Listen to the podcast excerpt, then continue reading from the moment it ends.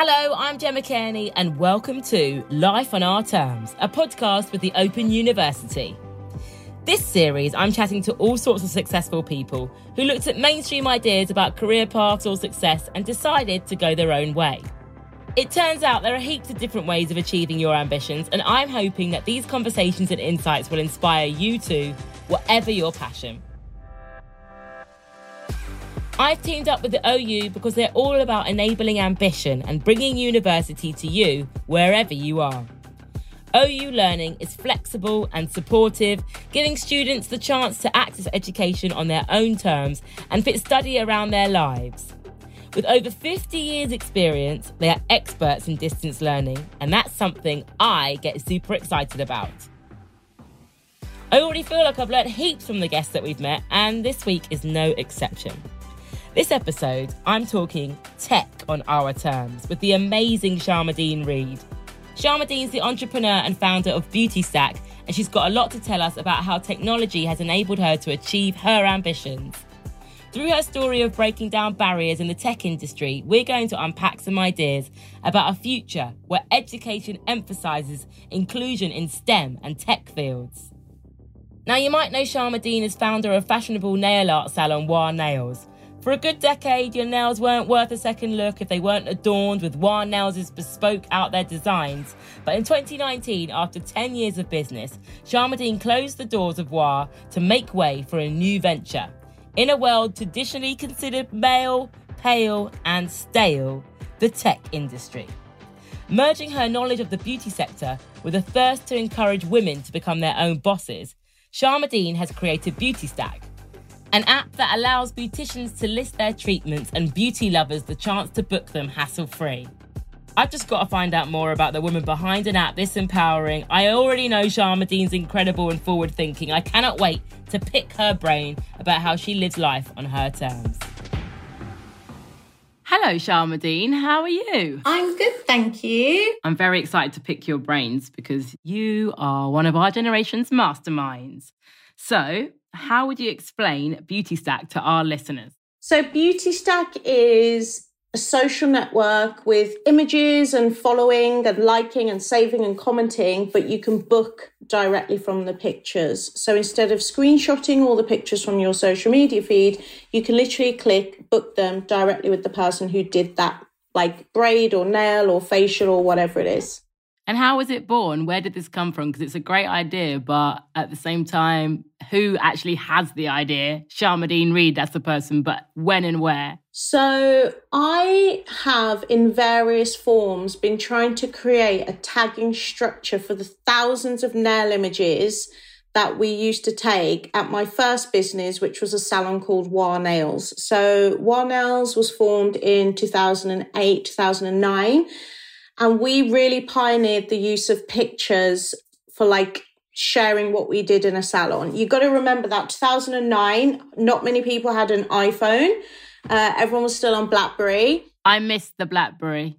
I, I got to interject and say I like using two hands when I respond to an email, even in small device form.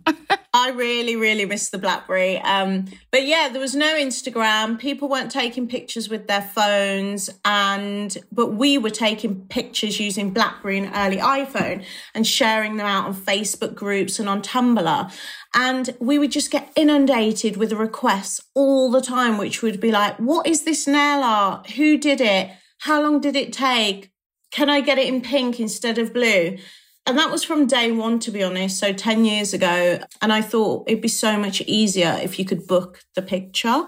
It would stop me spending hours in admin, sending emails like in the middle of the night, responding to all these requests. So yeah, that's, that's how it came about. And when you first had the idea, how did people respond and how do you garner uh, an interest in that on a professional level? Well, it's it's a really interesting question because what I've learnt is that a lot of people struggle with having a killer idea, you know, having a vision for how they think the world will be. But that bit was so crystal in my mind. What I actually struggled with was the execution of it.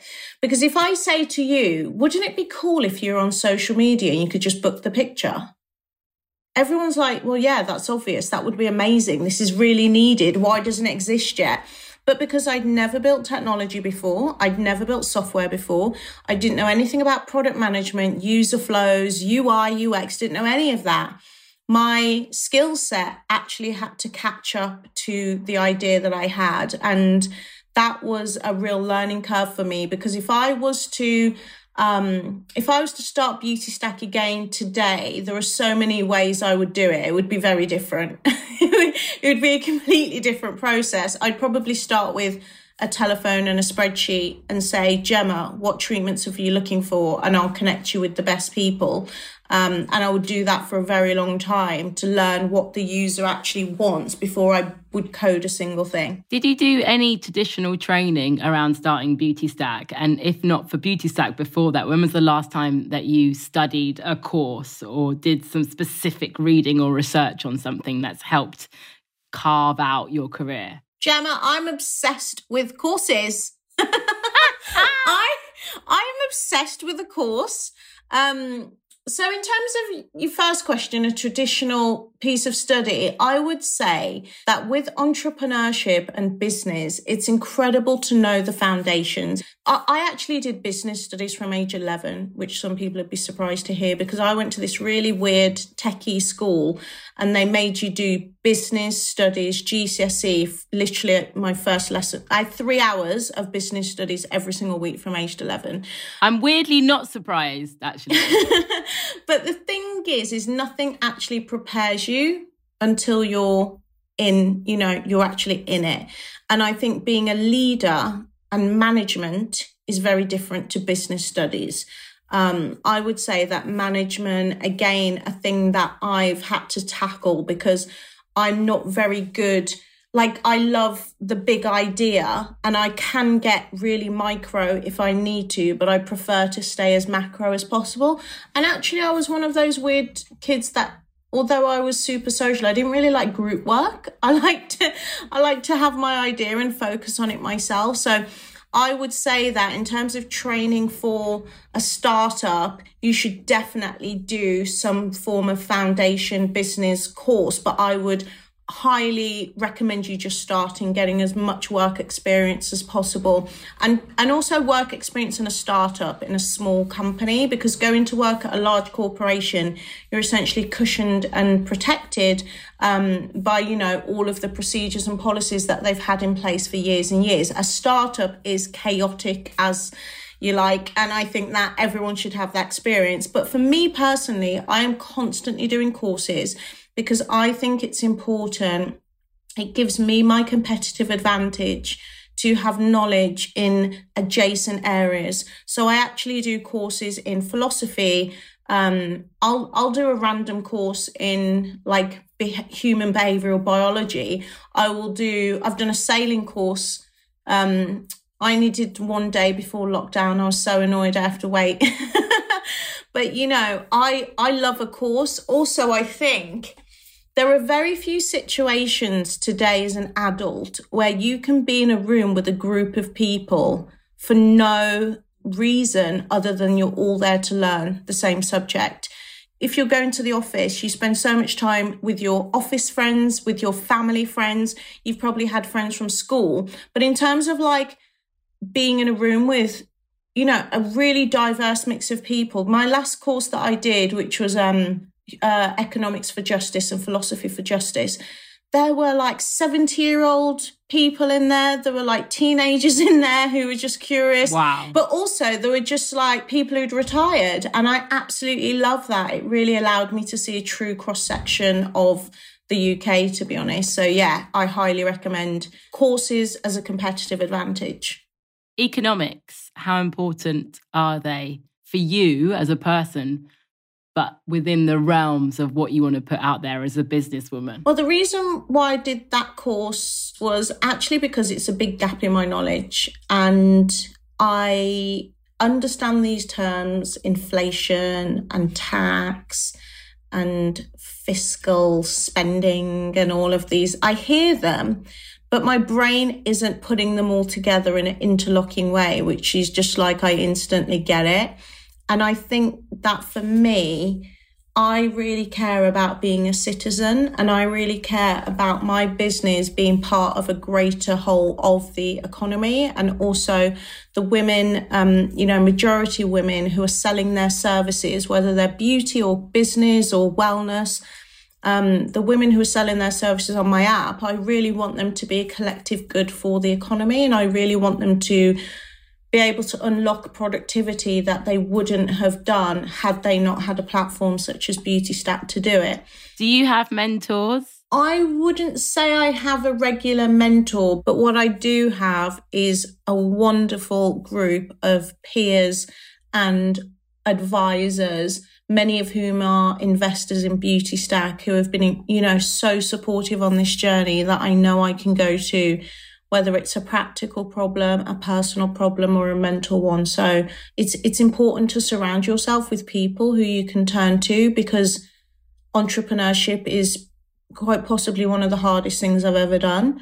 One of the hardest things I, I will do. Um, you're constantly learning but that learning is is challenging you know so you have to have people who you can talk to so the open university is offering people from all walks of life an opportunity to follow their ambition and achieve with education what are your thoughts on this i think that access to education is a human right. Is it a human right? Is it literally a human right on the list of human rights? Because if it's not, it should be.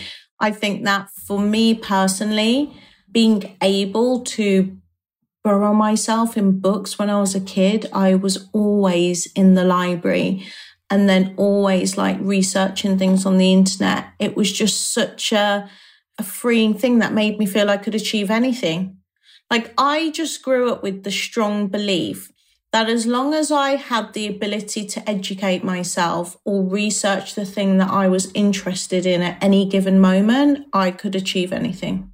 I am very sure that to feel like I'm continuing to grow and continuing to learn is one of the most important things in my life. I want to learn always. I never want to stop learning. And I think that it's quite weird that we're sort of sold this idea that you stop learning at a certain point. It's really crazy because what you've said there is exactly what I've been typing on my computer all morning because I'm about to launch not right now, but coming up, I'm launching a new project, which is a women's media platform. And one of the ways I've defined our reader, which is you, is that our woman is an infinite learner and they are curious about the world around them. And if anything, they want as much knowledge as possible because they want to know the rules before they break them. You know, they always want to create their own freedom, their own autonomy, but you can't do that or not you can't. I would say it's more difficult to do that if you don't know what you might be rebelling against you know? Yep. A rebel without a cause. Exactly. i've been that a few times. I've learned the hard way. And do you think boundaries are important? I know that boundaries are sort of being bounded around as a concept because it's quite new i think. I think for a lot of people. But separating a business self to a personal self and within the business self, like not being afraid of, of openly stating those boundaries. Like, I am a boss. I have this amount of time. This is the way I roll within my professional life. For boundary setting, firstly, everyone in my company writes what is called the guide to working with me. So they have to write a presentation about what motivates them, what demotivates them, um, how they remain most productive, their best, most optimum hours, what inspires them, etc. And um, and then they present it, and everyone presents it to the whole company, and it's really wonderful because if you have friction with another team member at Beauty Stack and you refer back to their guide, it's normally really obvious why you guys are in this relationship dynamic that's not working. Um, and then you mitigate that you know, through various different ways. So we force everyone to state their boundaries really upfront when they join the company, but it does take a while before people stop crossing them because it's like a habit, like anything else. Someone will keep doing something over and over again, and I'll be like, this doesn't actually work for me. And they'll keep doing it until like I don't respond to it anymore. And then they learn they have to do it a different way. In terms of separating my business self and my personal self, I wouldn't say that there's a separation as such because I do think it's really important to bring your whole authentic self um, to work, especially when you're spending most of your waking hours at work, right? You spend more time at work than you do with your family. And it's too exhausting to pretend to be somebody else at a place that you're at for eight hours a day. It's like tiring. You have to find a place of work where you can be your precise brand of weirdo. That's what I call it. I'm like every everyone's weird in their own ways, but every organization you're all weird together, you know? So I really think it's important that and it's not about um do what makes you happy. I would say it's do what you feel allows you to be your truest self because actually that means it feels like it's not work. And I always think that I think what makes Beauty Stack or WAH or Future Girl Corp or any of the things that I start or set up seem cool is because they are the purest version of me there there goes my idea of putting on a power suit and being able to start Gemma Towers and just completely separating my esoteric emotional self to that and just like as long as I've got shoulder pads just being like right this is what we need to do. The, the thing about separating your emotional self though it's not like I really live by Stoic philosophy, and it's not about an emotional separation. It's like, where is my energy best spent right now? So you don't need to separate your emotion. If your if your heightened emotions makes you do your job better, then it's energy well spent, right? But if the emotions are getting away, getting in the way of the job, then actually that's something that you can work on mastering. So I do think it's very contextual. Making tech more accessible for all really does seem like a rallying cry of yours. If you were in charge, how would you change our education system to encourage that? That's a very easy one because I would introduce design thinking principles from a very young age and also something called integrated thinking. So it's the idea that the whole is greater than the sum of its parts, right? Integrated thinking means that if I work on a problem, I'm not working on that problem in isolation to everything else that's going on. It's almost like, um, do you ever see memes of exam papers where someone said, Mohammed was ordered three bacon sandwiches, da da da da da, and then that, the students write, but Mohammed wouldn't eat pork. Do you know what I mean? It's like, the school hasn't thought of the whole. They've just focused on, okay, we need a name, we need a problem, we need an exam answer.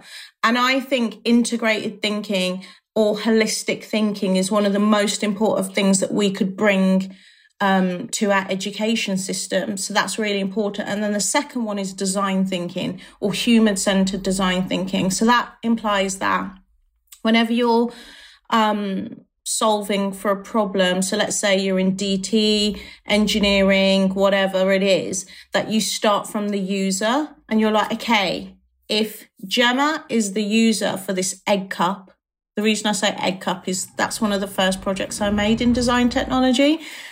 And it's actually so sick. When I think of this egg cup, it was like a designer egg cup, right? Of course but it we, was. but we but we all made the same egg cup we all made exactly the same. We weren't taught, okay, who is your customer? What type of egg cup do they want? How long is this egg cup going to last for? Does it is it going to be used every day? Is it only going to be used for special ceremonies? Do you know what I mean? So teaching design thinking principles from a really young age or human centered design, I think is how we can improve it because all technology is is solving for human problems. That's it. How important is ambition to you and how ambitious are you? So I never thought of myself as a particularly ambitious person. But the funny thing is, I just finished this book called The Big Leap by Gay Hendricks, which talks about an upper limit problem, which is the image of themselves that most people have is not actually really their maximum potential. So it's like, you know, imagine how you want to be in 10 years' time and then actually 10x it. Like, think, oh, yeah, it would be lovely to, you know, be managing the store that I work at. But actually, could you be area manager? Could you be a VP? Could you actually be the MD of the entire company? I'd like to add confidence into that because you have to try and define some sense of self confidence to be able to up the ambition? Well, I am a really strong believer, and I've had lots of arguments about this, that confidence comes purely from knowledge, literally. Mm. I think if you're not confident about something, it's because you don't have all the facts. That's that's all. So it might be that you're walking into a job interview, but you don't have all the facts. The facts being you don't know what's behind the door. You don't know who's interviewing you. You don't know the profiles of the people. They haven't really said anything beyond the job spec about what they're looking for. You don't know from a knowledge point of view if your skill set matches this job role completely. You might not know enough about the company. You might not have read their last five annual shareholder reports. Do you get what I mean? So I think that when you're nervous or you lack confidence about something, it's because you you literally just lack knowledge because with knowledge comes the confidence. Like, oh, I know this, I understand this. If I was going for a job interview, I would Google stalk every single person who was interviewing me. In fact, I would ask them, could you please send me the names of the people who will be interviewing me before the interview. I would then look at everything about the company online. I'd be reading newspaper articles about them, magazine posts. If the head of the company wrote a book, I would read the book. I would listen to podcast interviews about the founder. I would literally do so much research that by the time I got to the interview, I would feel like I already knew the company. I knew my the chances of my success. So I really think that when you're feeling unconfident about anything, all you need to do is gather more intel, more data, more knowledge about the subject, and it will put you at ease for sure. I love that. Thank you so much, Sharmadean Reid. As always, a fountain of knowledge and wisdom. In a world where entrepreneurialism is so aspirational, it's so refreshing for me to hear about Sharmadean's route to her success and her sheer passion for learning forever in every sector in her life and pushing all the boundaries in the tech world, which can often seem very daunting. I applaud Sharmadean Reid. We've heard from someone at the top of her game, really pushing what's possible in a field. And I want to take a few minutes to talk to someone who's chasing at her heels. This is Daniel, currently studying computing and IT with the OU. Hello, Daniel. Hey, how are you? I'm all right. So, Daniel, tell me a little bit how you came to be studying with the OU and how you chose your course. So, I found it online because I was looking for an entry into tech. Um, so, when I found the OU, um, it was like, it was really good. It matched what I wanted. And what was the moment that made you think, yeah, that is for me? I think when I saw the syllabus and like the curriculum um, and what, what you studied on the course, I think that's when I realized, oh, this is really good. It's what I want to do. So, that's when I realized. So, what course exactly are you studying? So, I'm studying the undergraduate in computing and IT. It's just the broad route that I've chosen because um, I, li- I like that because it exposes you to all the different technologies rather than focusing on one thing. And what do you love about it the most? I think how up to date it is, like the technologies they teach, um, it's what employers are looking for. It's, it's not outdated like a lot of uh, computer science degrees are. Can you tell us a little bit about why the OU works well for you in particular in terms of the, way that you learn? I don't I don't learn well through like large uh, segments of time. So I never really did well in school because I'm, I'm fidgety. I can't concentrate. Um, instead, I, I, like to study for an hour and then go do something and come back to it for another hour later on. And I feel like um, I soak more up that way. So having say an assignment due in four weeks' time, I can I can look, work out roughly how much I need to do and how many hours per day that I'll need to do, and that way I can like spread out quite nicely so that um, I'm doing a lot, lots of small amounts of learning. And how do you charter that? You know, what's the difference in the distance learning compared to being face to face with people? How does it make you feel like you are moving forward? Um, in terms of progression, I think it's actually really similar. I mean, I have friends that went to, to traditional unis and some really good unis as well. And they, they use online portals and their assignments are handed back to them, marked by tutor. Um, and they get feedback the same way that I do. So I can gauge how well I'm doing um, through, say, a module or, or, a specific part of the course. If my marks are going up, um, each each assignment, you know, the marks are getting a little bit higher. Has there been anything that surprised you about the style of distance learning at the Open University? Yeah, I think how in touch you feel with like the rest of the people doing the course.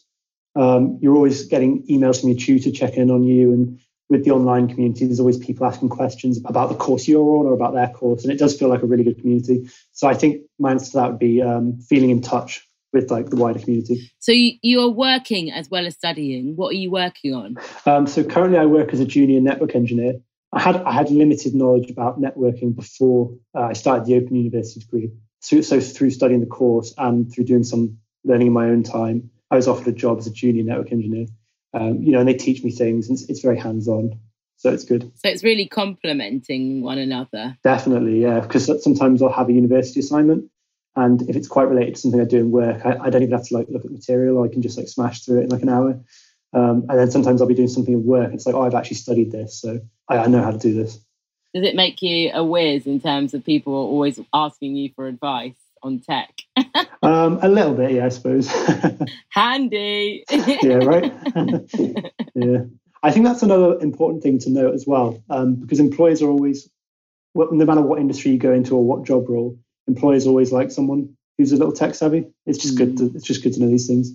So, talk me through your day to day, Daniel. What's your general routine? So, I usually work um, nine to five thirty, and I'll come home and I'll I'll relax till about half six, seven, um, and then I'll usually do about an hour to an hour and a half.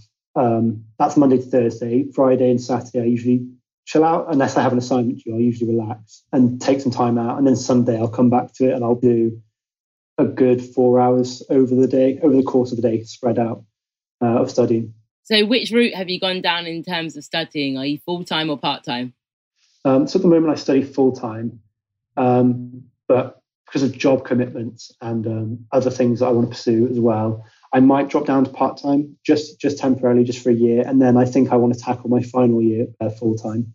So, does that mean that that offers you some flexibility? Yeah, definitely. Um, it's it's another reason that I found the OU attractive because because I, I don't know what my life's going to look like in a year or two, um, and it's nice to know that you know if if I get opportunities elsewhere or you know job opportunities that require more time, that I can drop down, down in terms of um, the intensity of the course. It means that I can still study and I can still work towards a degree, but you know without dropping it entirely. Um, so that's important to me. So you are working at the moment, which obviously has to be a priority in terms of your employer.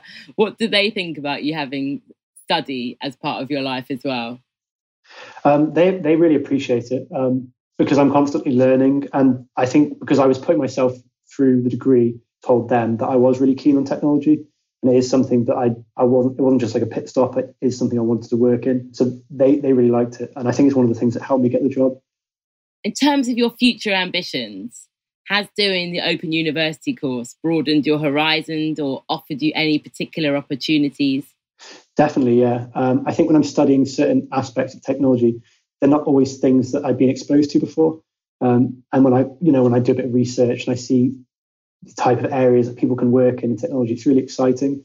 Um, because I think when people think of technology, they think of um, coding, but there's like a lot more to it than that now. There's artificial intelligence, um, there's a finance technology, and th- there are more uh, subsectors sprouting up all the time. So it's really exciting. How big are your dreams? What do you want to do one day? If the sky was the limit, it'd be cool to have my own company, like my own tech company. Even if it was a small company, that would be cool. Um, I think short term, after I do my undergrad, I would like to do a master's with the OU if I perform well enough in my undergrad and I've got the time, you know that would be really nice. And what would you like to do the masters in? Computer science, yeah, or, or related. Do you think that once you're open to learning, that it just continues like that? That you just want more and more? It's, it makes you sort of become insatiable for for knowledge mm. and skill. Yeah, I think that's a good point. Um, I think especially after three or four years of learning, which is what around the time I'll finish the degree, I think it will be quite weird not learning and not going home and, and learning. I can't think of anything else in my spare time I would be doing. It's become so natural to me. So I'm thinking about doing a course at the OU. What would you say to me, Daniel? Yeah, I'd say definitely go for it. So I would definitely recommend it. Thank you so much for your expertise and time. I know that you are a very busy young man. Cheers. Thank you very much for giving me this opportunity. It was very exciting speaking to Daniel at the beginning of his journey. Who knows what direction it might take and what he might end up launching by the end of all of this? The mind boggles, and it's refreshing to know that he is so supported in being able to innovate in such a way. Huge thanks to both of my guests this week, Daniel and Sharmadean Reid. It's been a total delight and inspiration for me. I hope that you've enjoyed it and it's inspired you too. Please become the geniuses that you have the potential to be. Next time, I'll be meeting Mark Grist. Mark's a teacher turned poet and international rap battler. Yes, you did hear right. He became an international rap battler when he was originally a teacher. Not what you'd necessarily expect, right, when you start a teacher training. He's got a lot to say. He's also got a lot to say specifically on the importance of failure in order to learn, which I think is a very interesting perspective. He's a force for encouraging people to have a go, and I can't wait for you to hear our conversation. See you next time.